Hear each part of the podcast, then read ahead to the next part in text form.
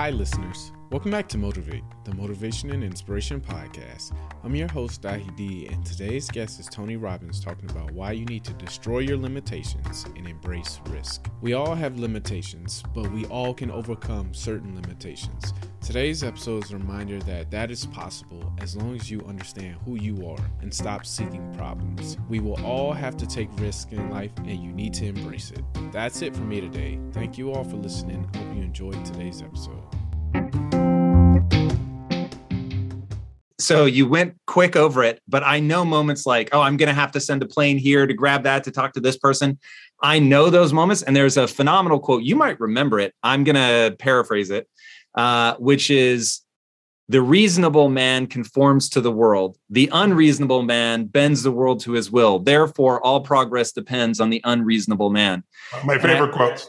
Oh my God, it's so good. And I'm always telling people on my team, like, because people often look at me and say like you're being unreasonable. And I'm yes but like literally we all limit our we don't even try because we think something is impossible and therefore you guarantee that it is. It is literally shocking how much farther you can go when you my wife and I call it no bullshit what would it take? Just like in, you you put yourself in problem solving mode rather than problem finding mode which most yes. people live there and you're just like okay there is a solution. It might not be something I'm willing to do, but there is a solution. And when you get into that mode and then actually have the willingness to keep going, it's freakish what you can accomplish. But most people just never let themselves be that aggressive. Yeah, I think I have a philosophy I teach everybody in all my teams. I have 105 companies now. It's mind boggling. And all it's these insane. radically different industries. We're now doing almost $7 billion in business. I had no business background, but it's a certain core philosophy that allows you to grow anything. And but it starts with the people themselves. And my whole thing is one choice is no choice. Two choices the dilemma. There's always three choices. Like you said, I may not like the choice, but it's there. But more importantly, I think it's getting people to see that what they thought was possible, impossible is possible. The more you can give people an experience, like talk's cheap. But I've done enough things in my life with enough people at this stage. I've got a track record where it's like I said it's going to happen. Most people say he's probably true. It's probably likely he's going to pull it off maybe I should jump on board. But the, the mindset has to be destroy any limitation and move forward, move forward, move forward. There is a way, move forward.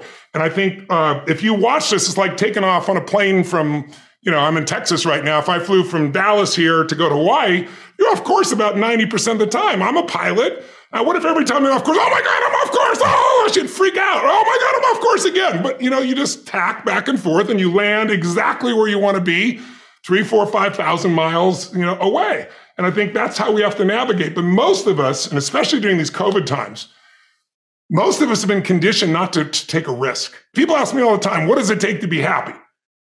And I always tell them it's really simple. One word, progress. Progress equals happiness. If you keep growing, you're going to feel alive. And if you keep growing, you're going to have more to give. And when you're growing and giving is when life is magnificent. It doesn't matter how many statues, Oscars they give you or Emmys or how much money you have in the bank. We've all seen people had all those things and I get the phone call because they're depressed or somebody commits suicide in that area.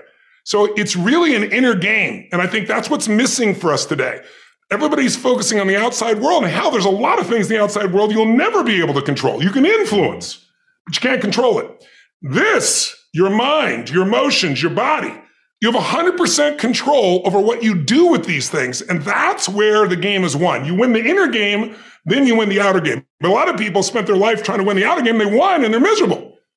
So to me, success without fulfillment is the ultimate failure. And so many people are focused on success still, which to me is like, there's nothing wrong with it, but it's like success is getting what you want. Fulfillment is living what you're made for you know and it's like fulfillment and success they're not even the same universe. And there's mm. nothing wrong with going for success but you, you really got to figure out what you're made for and nobody knows in the beginning. So you start where you are and you do what's in front of you you do what's next and you keep growing until you start to discover hey this is my real passion this is my real hunger and drive and it can change. People go for five six seven years and then they usually question their business their career their their body their relationships and then one of two things happens. They change direction and feel renewed, or they go, no, I got a great deal here. What the hell's wrong with me? And they recommit and they get stronger. But that's life. And if you don't grow, I don't give a damn how much you got going for you, you're going to be miserable. No, man, I totally agree. That's something that I heard from you many years ago that I've repeated so many times. It's so true. I think the way that I first heard you say it is progress is a foundational pillar of human happiness. Yes. I was like, damn, like that's so true. That idea of it just really sits at the foundation. I want to give you a Tony Robbins quote. Uh, and this is something going back to something you were just saying that I, I agree with uh, incredibly well or, or very much, which is uh, people have become hypnotized by a culture of weakness. And I was like, damn, like Tony's calling us out here. Uh, I agree with that. What what is going on and how do we shake out of it? Well, if you're a student of history, there is a cycle of history that is plain as day.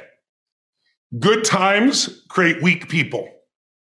Weak people create bad times. Bad times create strong people. Strong people create great times. This is the cycle of history. Thousand years of Roman history. There's a great book I recommend anyone read. I read it in 1997. It's not a beautiful read, but you need to understand it. It's called The Fourth Turning. Or you could read the book Generations, but it's about 700 pages, 800 pages. Uh, you know, Bill Clinton gave me that book, and that's where I started. And it explains how our thinking, our process is so affected by the way we're raised generationally the experiences we go through. So let me give you an example of why we're having challenges today and why I'm more than hopeful. Let's say you were born in 1910. Now, think of it this way first. Remember, I talked about pattern recognition, pattern utilization, pattern creation. What gave humanity its greatest jump in its capacity was pattern recognition around seasons.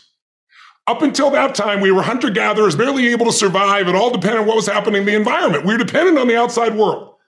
But once we understood the seasons, that planting in the springtime and then taking care of through the summer, boy, in the fall you can reap. And then there's going to be winter and you got to hang on to this stuff so you can survive. Once we recognize that pattern, humanity transformed. Communities were created, eventually cities and countries and states, right? So think of it this way. There's also a pattern of your history as a human. Zero to 21, 19 to 2021 is a springtime where everything's easy. It's easy to grow. Growth happens. You don't have to do squat. Your body grows, life grows. And some of us had a more protected childhood. Some of us had no protection. We had to step up and take care of things when we are seven or eight years old. But regardless, overall, it's a time in which people look out for you. You're taught things. You consume what you're taught. But once you come 19, 20, 21, roughly, and sometimes it's 16 for some people, 25 for others, but you get the picture, you enter a new season of life. You go to the summertime where you start testing and go, well, this is what I was taught, but do I really believe this shit? You know, this is what people say, but now I'm in a relationship, you know? And so all of this, this next 20 years is an explosive growth period if you work at it from 21 to 41. From 42 to 62 is a reaping time if you planted really in the spring and you pushed hard through the summer, you're going to reap. Now, if you didn't plant in the springtime, you're going to weep in the season. you know, you're going to be like, I don't have any money, I don't have any time, I don't know what to do, where am I going? But that's a season of power. That's when you really start to be able to lead companies, businesses, environments, and so forth. And again, some people get there earlier, some later, but it, overall, generationally, that's it. And then 63 to 83 is winter, and that winter time is a little different for somebody. Right now, that time is Maybe it's time, I'm an elder in the community, now it's time for me to mentor, to communicate. And if you're lucky, it goes 83 to, say, 103. Or the oldest living human is about 119 if you were lucky enough to do that. Maybe you get an extended period of time where you enter the next springtime. So there's seasons that you got to understand because if you plant in the winter, I don't care how hard you work, you get no reward. If you bought a house, sounds wonderful, in 2007, normally great. 2007, probably not so great. You're probably just starting to do okay in the last three or four years, right? So there's a timing to things. There's a timing in your life. There's also timing in history. So imagine you're born in 1910. When would you come of age? 19 years old, 1929. What did you grow up with? World War I ended during that time. The whole world celebrated and the roaring 20s began and you're in your teens, cars, radios, parties. You can't wait to turn 19, 20, 21, right? And what happens? For that generation, right at that stage of life, the whole game, the, the wolves pull out from it and people are jumping out of buildings. The economy goes to the floor. We got the Dust Bowl. But it didn't end there. Because what happened when they were 29? 1939, World War II. And you and I are too young to know it, but those around know that it looked like we were going to lose. Hitler was storming across Europe. It looked like life as we know it was over. And these people went overseas and became heroes. They faced such unbelievable, they were, they were thought as flappers. They were thought as weak. They were a lot like a lot of the generation that you see today, you know, the, you know, Z generation, not so much because they're just coming up, right? But the millennial generation, my older people, I see them as weak. You know, they're snowflakes, they're this and they're that, but they have technology, they have insights. And when the outside world is demanding enough, not yet, because they're still fearful, they will grow. And that's when things change. And so the season occurs. So think about the difference between the 30s and the 40s versus the 50s versus the 60s as we came after 63 into an American summer as a different mindset versus the 80s to the 2000, 2010. So we're right now halfway through winter.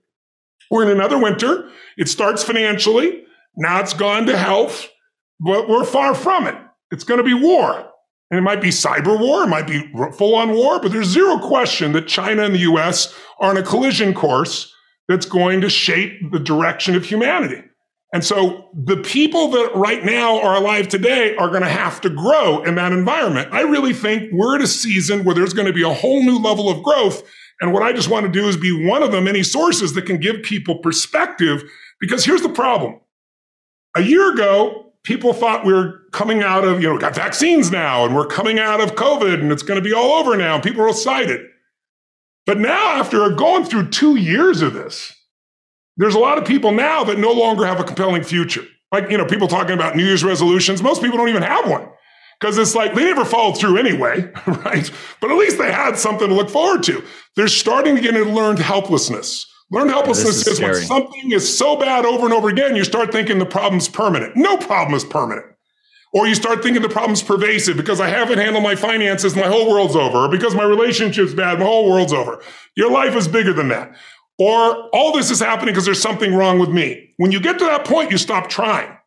And so my goal right now is to shake that up for people. People need a new perspective and you can't do it by just sitting and thinking. You got to move your body. You got to change your energy and your focus because low level of energy, I don't a how smart you are. You're not going to use all your ability. But if I get you into a higher state of being, mentally, emotionally, physically, then all of a sudden you start remembering who you are and you start coming up with answers that you never even thought were possible before.